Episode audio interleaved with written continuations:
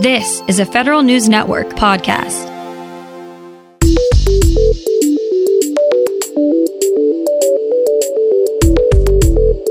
Coming up on today's federal newscast, the White House appears to want to take aim at federal defense employee unions.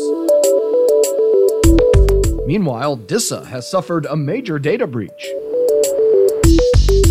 And the fate of the Pentagon's Strategic Capabilities Office remains unknown. These stories and more in today's federal newscast.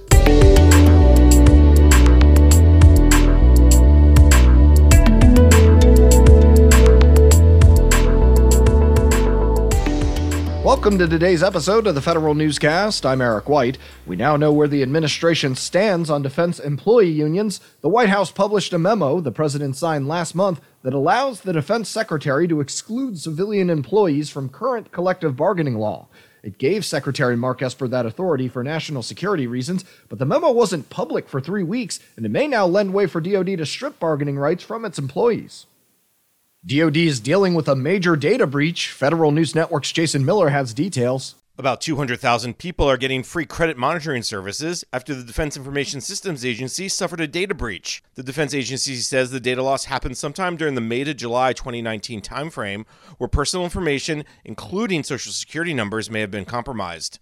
Since the breach, DoD says it's put additional security measures in place to prevent future incidents and are adopting new protocols to increase protection of all PII. I'm Jason Miller. A significant budget cut may be coming to the Pentagon's Strategic Capabilities Office. It wants to give the SCO about $770 million next year, or about one third less than it received in 2020. The office has been in flux over the past couple years. Congress considered getting rid of it in 2018 because its functions are being taken up by other shops in the Pentagon. Others have suggested SCO should be a part of the Defense Advanced Research Projects Agency. A former analyst at the Defense Intelligence Agency has pleaded guilty to passing classified information to members of the media.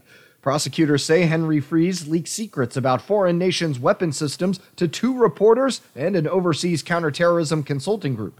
He's scheduled to be sentenced in June.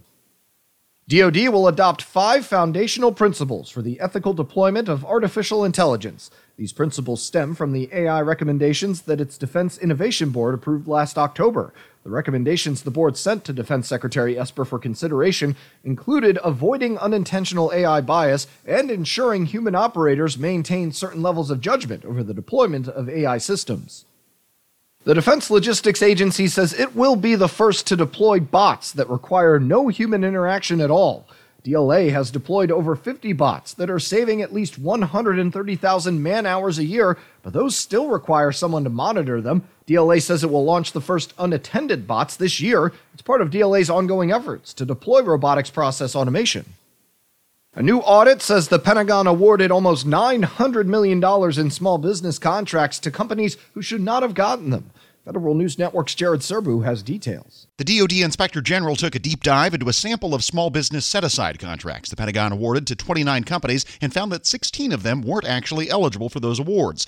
In most cases, that's because the companies didn't meet the government's criteria for service disabled, veteran owned small businesses. Under DoD contracting rules, companies self certify that they qualify for those set asides, but the IG says the department doesn't have procedures in place to verify whether that's true. Jared Serbu, Federal News Network. The Army is trying to be all it can be when it comes to ad campaigns. The service is considering bumping up how much it spends on recruitment ads. Currently, it spends about $160 million on advertisements. However, Brigadier General Alex Fink, leader of Army Enterprise Marketing, says that's about 60% of where the budget needs to be. The Army is considering taking funds from bonus programs and changing the size of the recruiting force to give more money to advertising. Data will fuel the Agriculture Department's new innovation agenda. USDA Secretary Sonny Perdue kicked off the program yesterday by laying out three broad goals, all underpinned by better data. The information will help spark the adoption of better conservation. the information will help spark the adoption of better conservation efforts and decision making to bring in new technology. The goal of this entire effort is to increase agricultural production by 40% while cutting the environmental footprint in half by 2050. New data from the Federal Communications Commission shows the so called digital divide is closing and there's more competition to provide broadband services. The FCC says substantial progress has been made from 2016 to 2018. The agency says during those two years, the amount of people without internet access dropped by 74%. Federal technology executives are not worried about agency budget cuts proposed by the Trump administration. For more, here's Federal News Network's Tom Temin. Commerce Department CIO Andre Mendes says that while it's crucial to justify every dollar of request, his experience is that Congress tends to restore information technology funds administrations try to trim. He says better IT accountability would help justify both costs and benefits. William Pratt, a technology director in the Homeland Security Department's CIO office, says DHS is a safe organization budget wise, whomever is in the White House. They spoke at a meeting of the Association for Federal IRM. I'm Tom Temin. And a federal advisory committee charged with recommending taxpayer service improvements to the IRS is accepting new members. The Taxpayer Advocacy Panel, overseen by the Independent National Taxpayer Advocate, seeks members to serve a three year term on the board. Last year, it issued more than 200 recommendations to the IRS to improve its services. Current members have backgrounds in local government, the military, higher education, and more. The Taxpayer Advocate will accept applications through March 30th. You can find more information about these stories at federalnewsnetwork.com. Search Federal Newscast, subscribe to the Federal Newscast on Podcast One or Apple Podcast, and follow us on Twitter. Our handle is at Federal Newscast. I'm Eric White.